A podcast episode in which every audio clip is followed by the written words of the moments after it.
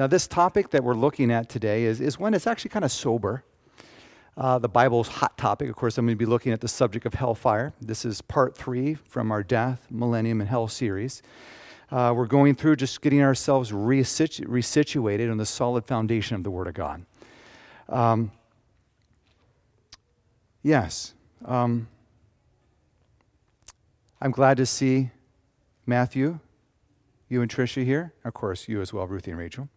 Um, the reason I'm picking on them is because we've been talking about this a little bit in our English class this week, and uh, I'm going to try that introduction again. Okay?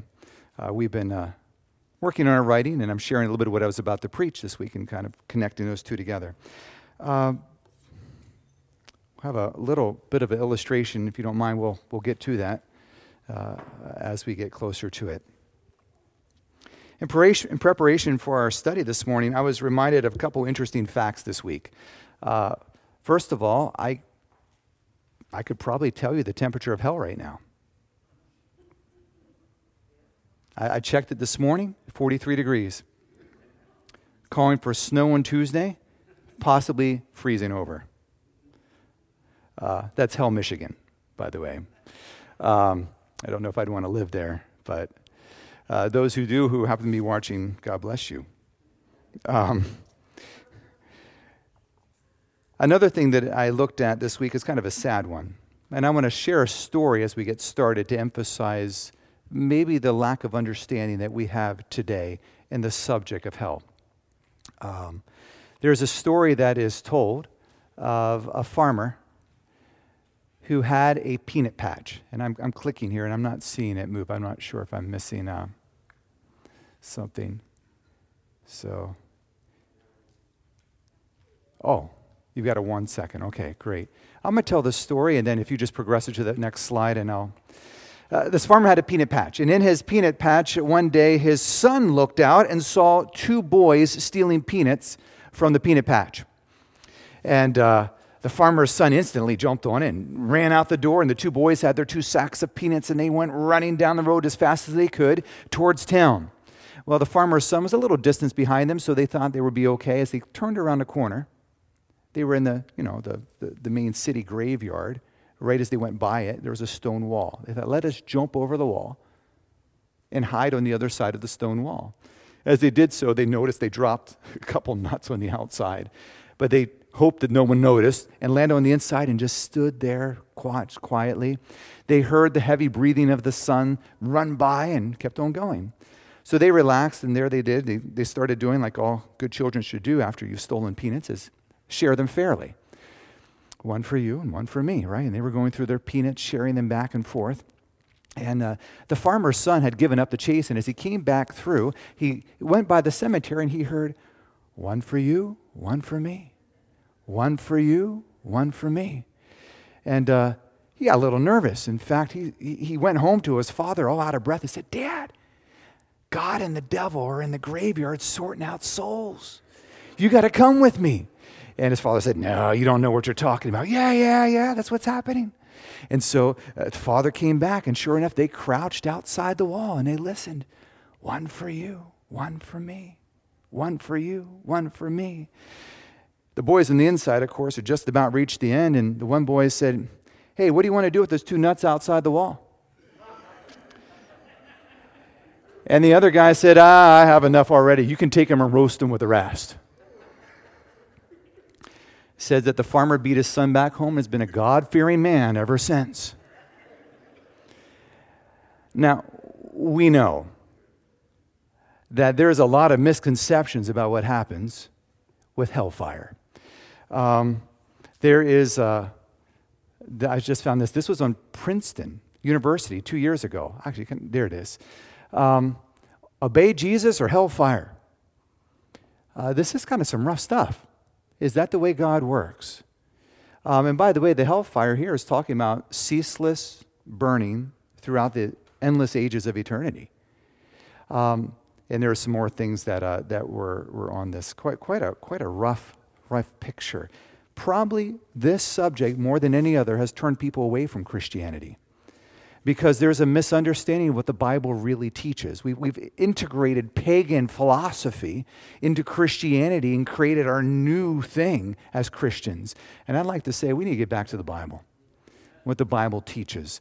Um, as we get started, um, this is probably not the best slide to hold on. So I'm going to just I'm going to advance to the next slide. And before we get into it, I'd like to just have an additional word of prayer. Father, I'm recognizing as we look at this study, it's not my words, but your word that has power.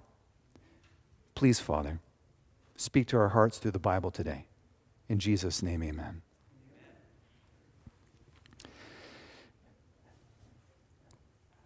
There are two different Greek words translated hell Gehenna and Hades. There's actually another one, Tartaru. And I'll just give you a little bit of background. Um, Gehenna means a place of burning where the, the body of a lost person will burn. It's taken from a phrase meaning Valley of Hinnom. It was in the outskirts of Jerusalem. It was a big trash pit, 200 to 300 feet deep. They had fires burning all the time to cover up the smell and constantly keep things going. And whatever the flames didn't burn, the maggots ate. It's just kind of an ugly trash heap, okay? Uh, criminals were sometimes thrown in there after they were killed, animals, etc. This is Gehenna. Um, Hades, uh, is, even though it's translated hell, it really means the grave. Um, if you remember from our study about the four horsemen, and it said on, after the fourth horseman, it says Hades or hell followed him. Actually, that word is Hades, or the grave followed him. So people would die as a result of this horseman. And that was the picture that was given. The other one, Tartaru, is found in 2 Peter chapter 2, verse 4. I'm just letting you know because that's the, the oddball out, if I can use that phrase, in our definitions. These two are the most commonly used. In the Old Testament, the word that's used is the Hebrew word Sheol, which also means grave. So um, it's kind of helpful just to give you that foundation uh, from a vocab perspective as we start. To help understand this topic, I like to answer some questions. And the questions I like to answer are who, what, where, when, how, and why. Okay. Oh, oh that's all of them. We're, and I, I, won't necessarily use that, but you will get that as we go through. Um, I believe the Bible is crystal clear on this as we go through. So here's our definition. Hell is used 54 times in the Bible. Sheol or Hades. Uh, of course, I'm looking at the King James Version. Uh, some of our newer versions use it less because they actually translate Sheol or Hades and save us the difficulty of figuring out which one means what. And uh, the Gehenna, place of burning, that would be the 53 times, and then that Tartaru would be that, the 54th time. All right. Is there really a place like hell? Uh, I guess that's a great question. Um, let's see. What does Jesus say? Do you mind turning your Bible with me to Matthew chapter 5?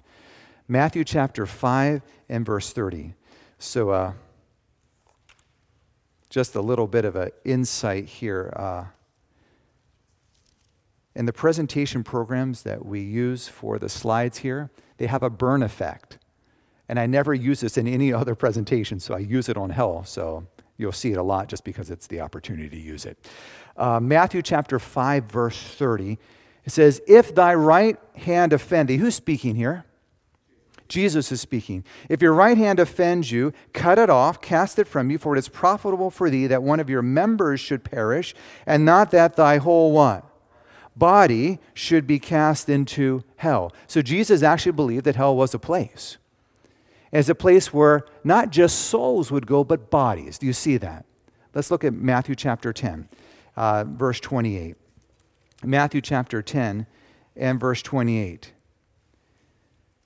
The Bible says, And fear not them which kill the body, but are not able to kill the soul, but rather fear him which is able to destroy both soul and body in hell. So again, we see that picture that hell will be a place where bodies go. And Jesus actually believes and is teaching that there is a hell.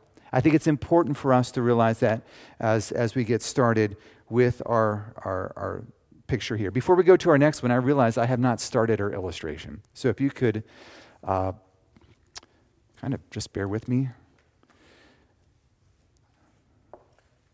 We're going to start a fire here. Okay, I'm going to be careful. Um, I promise. I'll do it here. I have matches, I know how to use them. Okay? Um, here we go. So, the reason I'm doing this is uh, there is a text in the Bible that talks about. There we go. That talks about unquenchable fire. Yes? Uh, some of you may be familiar with the fire is not quenched. And so, what I'd like to do today is we're just going to have a fire here. Let me just move that. We're not going to quench. Uh, the word quench means to put out. Yes? We're not going to quench that fire. I'm just going to let it burn. Okay? And I, I think it's going to be a helpful illustration for us when we get to that point. So, um, if for some reason you find that I'm getting heavy and theological and you'd like to just look at the flame, feel free to do so. Um, it's a great illustration. I think will help emphasize our point. Okay, so let's look at our next point here, our next question, and that is Do the lost go directly to hell? Great question, right? Um, a lot of people teach that when you die, you go directly to heaven or hell. What does the Bible teach? Let's look at Job chapter 21, verse 29. And by the way, when I'm looking at this, I want to be very respectful. I want to be crystal clear. A lot of well meaning people teach this. Um, uh, one of my favorite books to read is Pilgrim's Progress, and you actually see it in the book Pilgrim's Progress as well. But we're not studying Pilgrim's Progress today, and we're not studying well meaning preachers. What we are studying today is what the Bible has to say, okay? So it says, Have you not asked them that go by the way, and do you not know their tokens? That the wicked is reserved to the day of destruction. They shall be brought forth to the day of wrath. That means that there is a day for destruction, and the wicked are reserved until that time. That's uh, interesting in Job. You know, the New Testament says the same thing in 2 Peter. Now, in 2 Peter chapter 2, verse 9, I'm going to emphasize I'm reading from the, New, from the King James Version. Uh, the New King James actually gives a different reading. I want to emphasize that. Their reading makes it feel like there's a purgatory, and I completely disagree with that. So let's look at this. The Lord knoweth how to deliver the godly out of temptations and to reserve the unjust unto the day of judgment to be punished. So you see, even Peter, you have Job and Peter saying that there's a reservation until a day. There's a day for punishment, and you're reserved until that day. Um, Jesus also talks about this. Let's look at Matthew chapter 13. You're already in Matthew, probably from before, right? Matthew chapter 13. And let's look at verse, uh, chapter, starting with verse 37. This is Jesus giving an explanation of a parable we gave a little bit earlier in that same chapter. The parable was about the, the man who had a field that he planted with wheat, and then an enemy came in and sowed all the weeds in it and made the weeds grow up and they figured out what they were supposed to do with that, let them grow together, and at the harvest time, we'll separate them. We'll put the, the, the wheat in the barn, and we'll take the weeds and we'll burn them up. And that's the, the picture that we have here. So, Matthew chapter 13, verse 37 starts out And he answered and said unto them, He that soweth the good seed is the Son of Man. The field is the world. The good seed are the children of the kingdom. But the tares of the children are the wicked one. The enemy that sowed them is the devil. The harvest is the end of the world, and the reapers are angels. I mean, I love the way Jesus just spells it out here.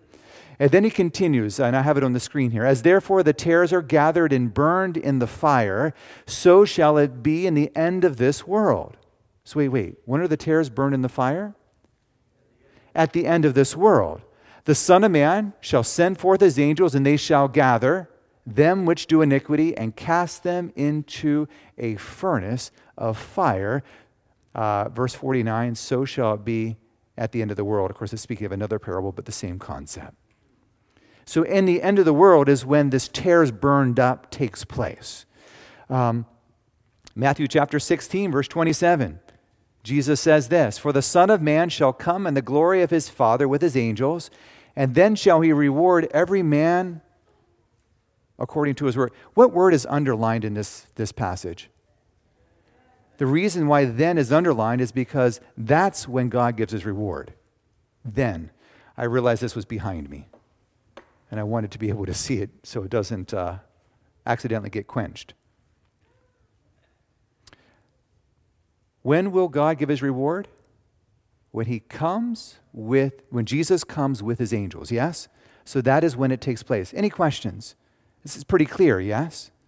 So let's look uh, as we continue. When are the unsaved brought out of their graves? Now you remember this. Matthew chapter, uh, Job, John chapter 5, verse 28 and 29 says that everyone's going to be resurrected. Yes, the wicked and the righteous are all resurrected. The righteous are going to be resurrected at the resurrection of the just. Yes? And they that have done evil, it says here, unto the resurrection of damnation. So there is two resurrections. Uh, we looked at our study on the millennium. That was almost a month ago now. It's hard to believe, yes? And, and in that study, we realized that at the end of a thousand years, there was a resurrection of the wicked. It says, When a thousand years are expired, Satan shall be loosed out of his prison. We've already read about the resurrection in Revelation 20. And it says, And he, that Satan, shall go out to deceive the nations which are in the four quarters of the earth, Gog and Magog, to gather them together to battle, the number of whom is as the sand of the sea. So there's a second resurrection. Uh, all the wicked are raised up uh, because everyone is raised, everyone's raised up for a judgment. Everyone's brought out for the judgment, okay? The righteous have already been in heaven. The wicked are resurrected. It says that Satan gathers them together to battle. The numbers as whom the excuse me, the number of whom is as the sand of the sea. It's a, a massive amount of people. And then it says that they will actually, uh, here it is, and they went up on the breadth of the earth and compassed the camp of the saints about and the beloved city. So Jerusalem has come down to planet Earth. It's filled with the righteous. We get this picture.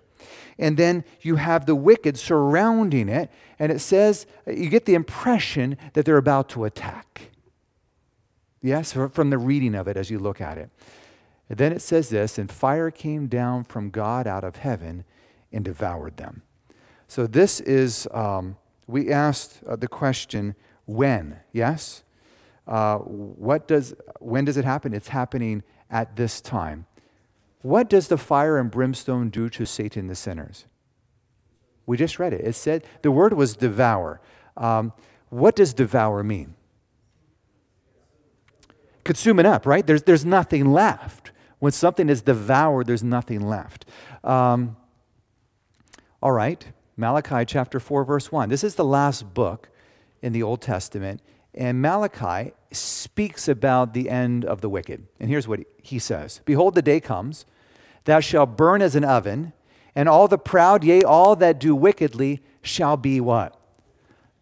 Stubble. Now, you know what stubble is? Those of you who've grown up in farming communities, maybe stubble is the, uh, after they've cut down the hay, you have this little bits left over and dried out grass, if you will, right?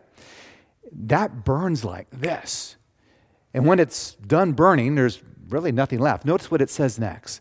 And the day that cometh shall burn them up, saith the Lord of hosts. The phrase was burn them up. That it shall leave them neither root nor branch. Uh, I've helped clear land before, as I'm sure many of you have, and it involves knocking down trees, cutting up trees. Um, and what I do when I'm done is I have a bonfire, yes? And on that bonfire, you put all the brush, you put all the stumps, everything. My goal with putting them in the fire is to do what? To, to burn them up. I don't want the stumps anymore, so I put them in the fire. And the fire gets rid of the stump so that I don't have to get rid of the stump. That's the purpose. And that's the picture that's being described here in Malachi chapter 4, verse 1. Jesus says this Fear not them which kill the body, but are not able to kill the soul. We'd already looked at this, but I, we're going to re emphasize it. But rather fear him which is able to, what's the next word? Destroy. So I see the phrase burn up, devour, and now I see this phrase destroy, both soul and body in hell. So both are destroyed. When something's destroyed, there's nothing left over. Um, there's a few passages that I think are very important for us to look at. These are passages that are foundational to all Christianity, but for some reason we don't look at them when it comes to this subject. If you don't mind, maybe you can just quote them with me. Romans chapter 6, verse 23. For the wages of sin is death, but the gift of God is eternal life through Jesus Christ our Lord. The wages of sin is what? And the gift of God is what? Do you see there's death on one side and eternal life on the other? Please note what it doesn't say eternal life in hell, eternal life in heaven. It says death or eternal life. Let's look at our next one, John chapter 3 verse 16. For God so loved the world that he gave his only begotten son that whosoever believeth in him should not perish, but have everlasting life. I have that, again, that option perish or everlasting life. Just says, whoever should not have everlasting life in hell, but have everlasting life in heaven. It doesn't say that. It's very clear there's two choices perish or everlasting life. And the last one is 1 John 5 12. Michael read it for us today. One of my favorite verses in the Bible. He that has the Son has life. He that has not the Son of God has not life. There, is it confusing? It's really not. Very simple being laid out. And again, I want to be kind and respectful. Many well meaning people who are Christians say there, there's hell that's burning for the ceaseless ages of eternity. But the Bible, while there are some inklings to that, we're going to look at them, by the way. There are some verses that kind of say, maybe that, what does that mean? We need to look at those. But the overall underlying foundation of Scripture is life versus death, salvation versus destruction. Uh, that is the overlying, uh, underlining foundation. So, what happens to Satan in hellfire? Isn't he in charge? I mean, you remember as a kid? Maybe you don't remember as a kid. I remember as a kid. I liked cartoons. And they always presented Satan as what, what right? That red kind of beast with a pointed tail and red leotards on and, and little um, horns, right? And he had a pitchfork, right? And He used it to help people roast on both sides. That was the picture we got, right? And so, who was in charge of hell? Satan was. It was kind of his own domain. Is that what the Bible teaches? No, not, not but, but first, let's look at a few passages here because I think that's coming up. Ezekiel 28, verse 18 says, speaking of, of uh, the king of Tyre, who was a representative of Lucifer in this passage, I will bring thee to ashes upon the earth, never shalt thou be any more. Ashes. There's no body left. All I can say is praise God. Because Satan will be gone. The tempter will no longer exist. If you have lived in, the, in this world, all of us have, with the, the attacks of the tempter, raise your hand. If you have lived in this world with the attacks of the tempter, go ahead and raise your hand. I just want to see who's awake. If some, okay? All of us. Am I right? I'm going to be glad when temptation's gone. I'm going to be very, very thankful. Are you inspecting the flame there, Charlie? Oh, just thank you, sir. Still going, isn't it? Have we quenched it? No, we haven't It goes on. This is uh, 1 John 3.15. Whosoever hates his brother is a murderer, and you know that no murderer hath eternal life abiding in him. Is Satan a murderer?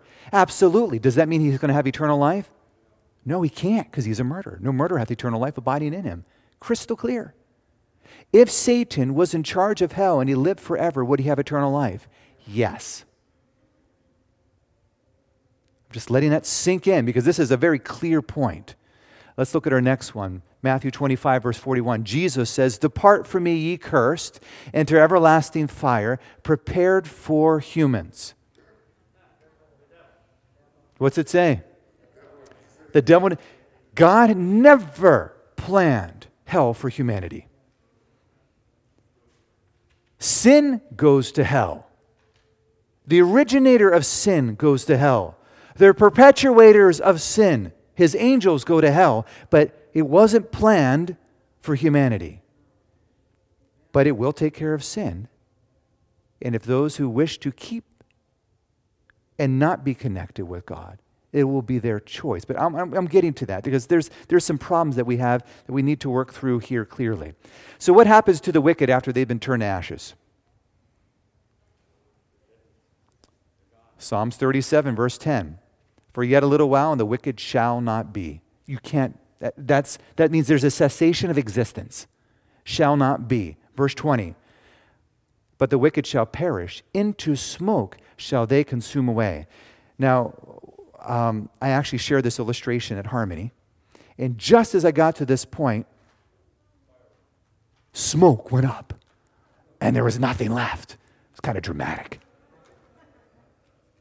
because its smoke consume away. There's nothing left. What a what a picture. Um, this doesn't sound beautiful, but there is a reason why it's beautiful, and I'm hoping to explain that briefly. For the Lord, day of the Lord is near upon all the heathen, and they shall be as though they had not been.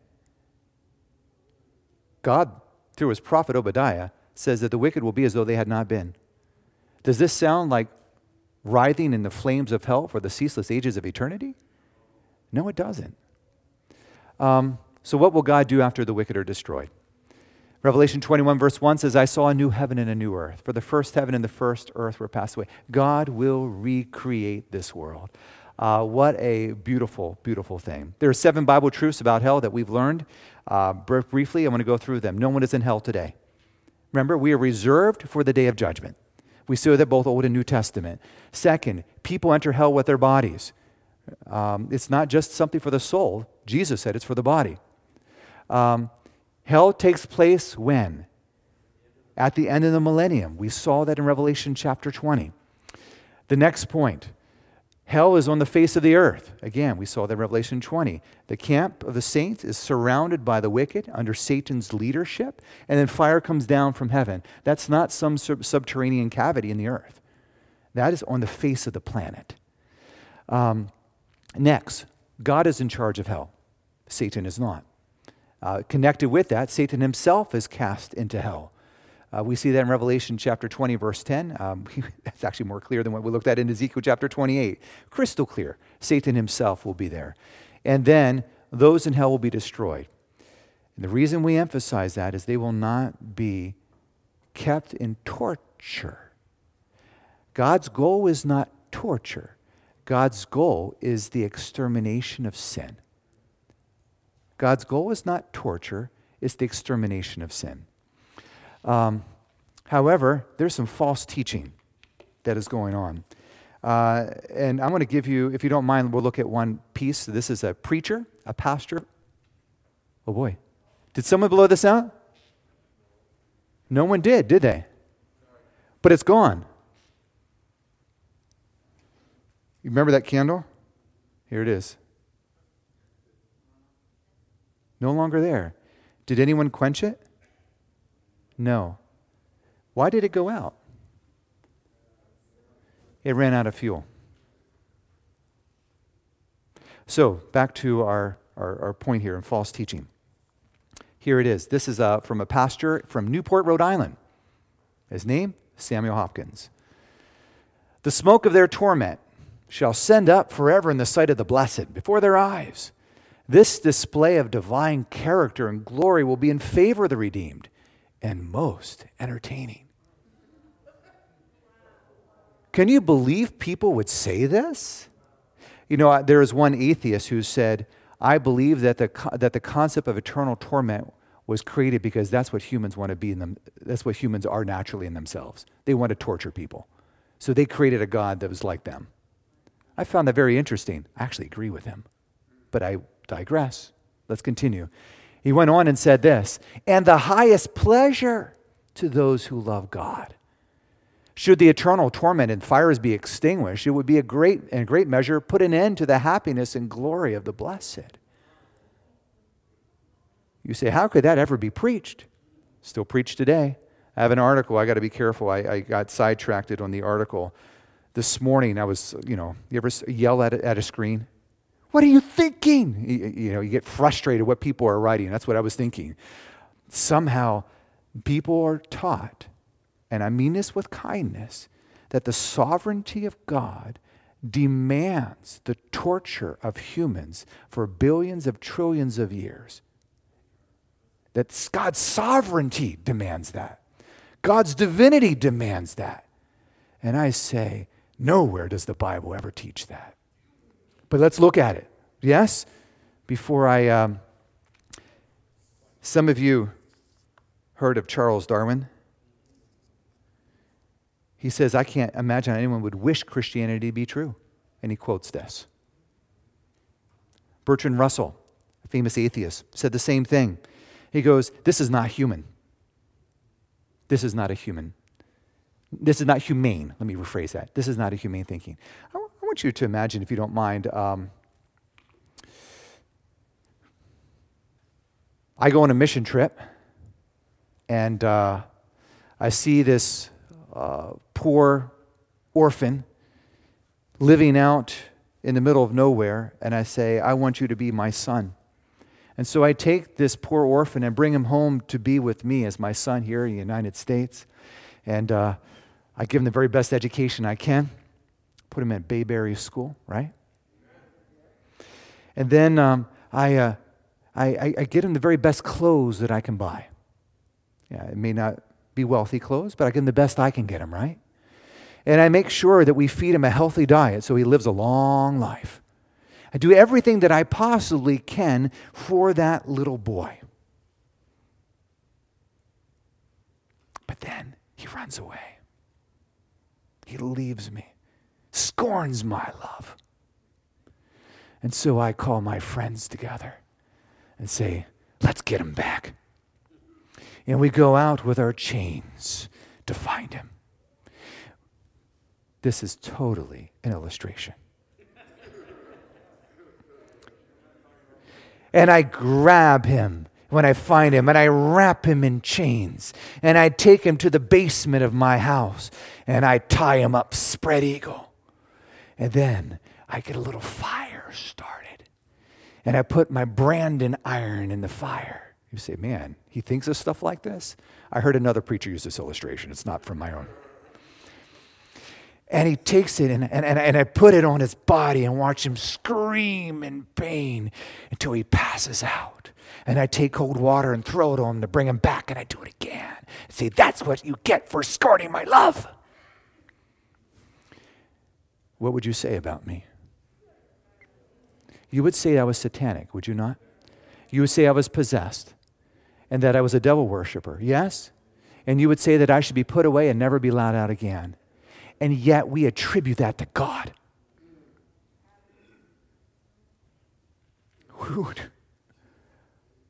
We say that's what God's like. And we quote preachers who preach it, but not verses that say it. And you say, wait a minute, Chuck, I have a couple questions. Let's look at them. What about forever and ever? Fair enough. Let's look at it, okay? So, Revelation chapter 14 and verse 11 says this and this is part of the three angels' message. It says, And the smoke of their torment ascendeth up forever and ever. Okay, what does that mean? Well, first of all, um, what does it mean? Let's look at a few passages, okay? Can you go with me to Jonah chapter 2?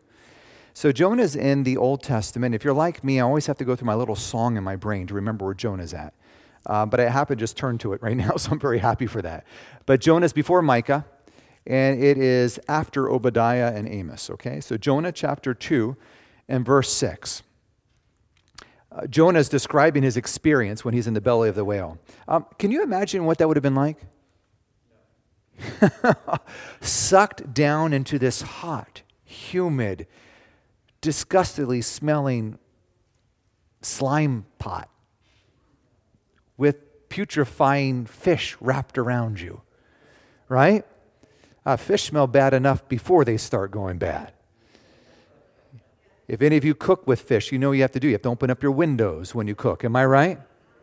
So, uh, that being said, here he is. Here's how he describes it I went down to the bottoms of the mountains.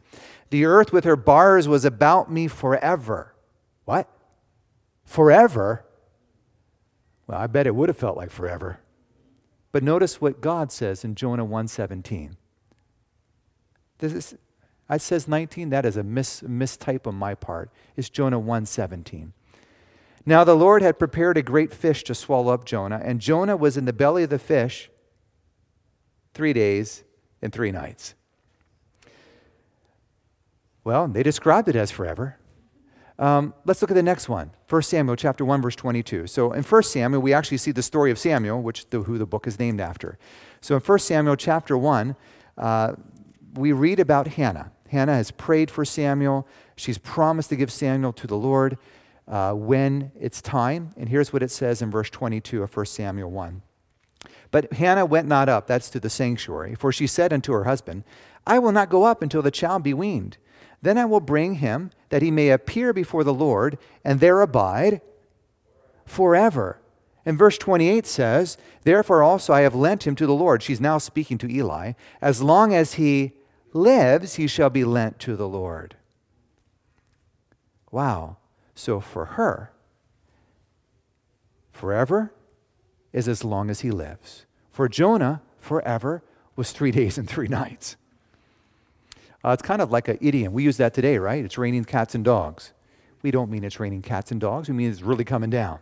Uh, let's just say I told you, you know what? This, this last hurrah of winter is too much for me. Okay? I'm walking to Florida. Right? And some of you would say, no, Chuck, that's going to take you forever. That's going to take you forever. Would it take me forever to walk to Florida? No, it'd take a long time, but not forever. And so we use that expression today. That was often used in the Bible. 56, well, I'm coming to that slide. Oh, one last one. There with Exodus 21, verse 5 and 6. You can turn there and look at it if you'd like. But what they said is if, uh, if a slave says, I, don't, I want to remain a slave for the rest of my life. I don't want to be set free because my, my family lives here and I want to stay with them. That, that slave could go to the doorpost and he could take his, his ear and put it up against the doorpost and they would pierce his ear to show with awl. Yeah, it sounds owls, how I pronounce it, owl. Um, which means that you're going to forever be a slave. By the way, that's what the original meaning of pierced ears. Anyhow, just a thought. Okay, so forever a slave. Do you see a bunch of, you know what it says? Do you see a bunch of slaves running around today when you go to Palestine with pierced ears? No. Forever meant as long as they would live. Does that make sense? It says in the Bible they're going to be slaves forever, but it meant as long as they would live. Notice how David uses it. For this God is our God forever and ever. He will be our guide even unto death. How long is forever? Until you die. Okay. Uh, the word forever is used 56 times in the Old Testament with things that have already ended. That's the way the Bible used it, almost as you and I would use an idiom or connected to as long as we live. And it's from the uh, Hebrew word olam. The word forever in the original is always defined from the nature of the thing itself. When it's applied to human affairs and specifically to human individual men, it commonly signifies all the days of life. So, just in case you like the theological terminology. So, what about this next one? What about unquenchable fire. Now, we've already kind of touched on a little bit, yes? Unquenchable, let's look at the passage, uh, Matthew chapter 3, verse 12. Whose fan is in his hand, and he will thoroughly purge his floor, gather his wheat into the garner, but he will burn up the chaff with unquenchable fire. This means a fire that cannot be quenched. We didn't quench the fire that was here but it went out because it ran out of fuel. An unquenchable fire is not a fire that burns through the ceaseless ages of eternity. It's a fire that burns until it accomplishes its purpose. Let me give you a passage Jeremiah chapter 17. Let's look at, I think we have it on the screen, do I not? Uh, I'm speaking to myself. There it is Jeremiah 17 27. If you will not hearken unto me to hallow the Sabbath day, then I will kindle a fire in the gates thereof, and it shall devour the palaces of Jerusalem, and it shall not be quenched. Did that happen? Yes. Is there a fire burning today in the gates of Jerusalem? No, because it accomplished its purpose. It was never put out. And that's what it means by an unquenchable fire. Um, I hope you don't mind me doing these whatabouts right? Because I think it sometimes helps us to look at it. What about this one? And this is, uh, what about eternal fire? Uh, are you ready? Let's look. Jude chapter 1, only chapter in there, verse 7. Even as Sodom and Gomorrah are set forth as an example, suffering the vengeance of eternal fire. So Sodom and Gomorrah suffered the vengeance of eternal fire. Are Sodom and Gomorrah burning today? No, they're not. In fact, here's what Peter says and turning the cities of Sodom and Gomorrah into ashes, condemned them with an overthrow, making them an example unto those that after should live ungodly. So Jude said they suffered eternal fire, and then Peter says they were turned to ashes. What does that mean? It means that the results of the fire were everlasting. No more would Sodom and Gomorrah be built. It would no longer exist. It was done. Everlasting fire, eternal fire, is one in which the results are eternal. No more existence of Sodom and Gomorrah. And that's supposed to be example to those who live wickedly. No more existence, but turn to ashes. Um, if we follow it to its ultimate conclusion. I think I have a few slides to help explain this. Here it is. An eternal fire is one whose effects or results are eternal. Everlasting punishment is one punishment whose effects or results are eternal. God doesn't say ever in the Bible, everlasting punishing. He says everlasting punishment. You will not go through a punishing process forever, but the results of the punishment will be eternal. That is the, a picture that we see. 2 Thessalonians 1, verse 9 Who shall be punished with everlasting destruction from the presence of the Lord and from the glory of his power? Um, Matthew 25, 46 And these shall go away into everlasting punishment, but the righteous into life eternal. Please notice the results of the life are eternal, the results of the punishment are eternal. And we've already seen it's perishing versus life, it's destruction versus life. He that hath the Son has life. He that hath not the Son of God has not life. The wages of sin is death, but the gift of God is eternal life through Jesus Christ our Lord. So, um, yes, everlasting punishment is not everlasting punishing. And we just read this or just quoted this For God so loved the world that he gave his only begotten Son, that whosoever believes in him should not perish but have everlasting life. See, here's the thing sin separates from God. Isaiah chapter 59, okay? Sin separates us from God. Sin ultimately is a breaking of the Ten Commandments, which is love to God and love to our fellow man. So, not loving God, not loving our fellow man, maybe even taking one step further, being selfish thinking only about me and no one else, that's antithetical to God. Because God is pure love. Selfishness, sin, can't exist in the presence of God. Impossible. So you say, How are we alive now? The mercies of God were not consumed, friends. Never forget it. The reason you and I sit and stand are alive here today is because God's mercy. Sin brings death, bottom line. But we're here today because God had mercy on us. We're here today because there is hope, because Jesus Christ came and took the penalty for us. Now, if the penalty for our sin was burning for the ceaseless ages of eternity, Jesus didn't pay the price. The penalty was separation from God, which brings death. And Jesus did pay that price.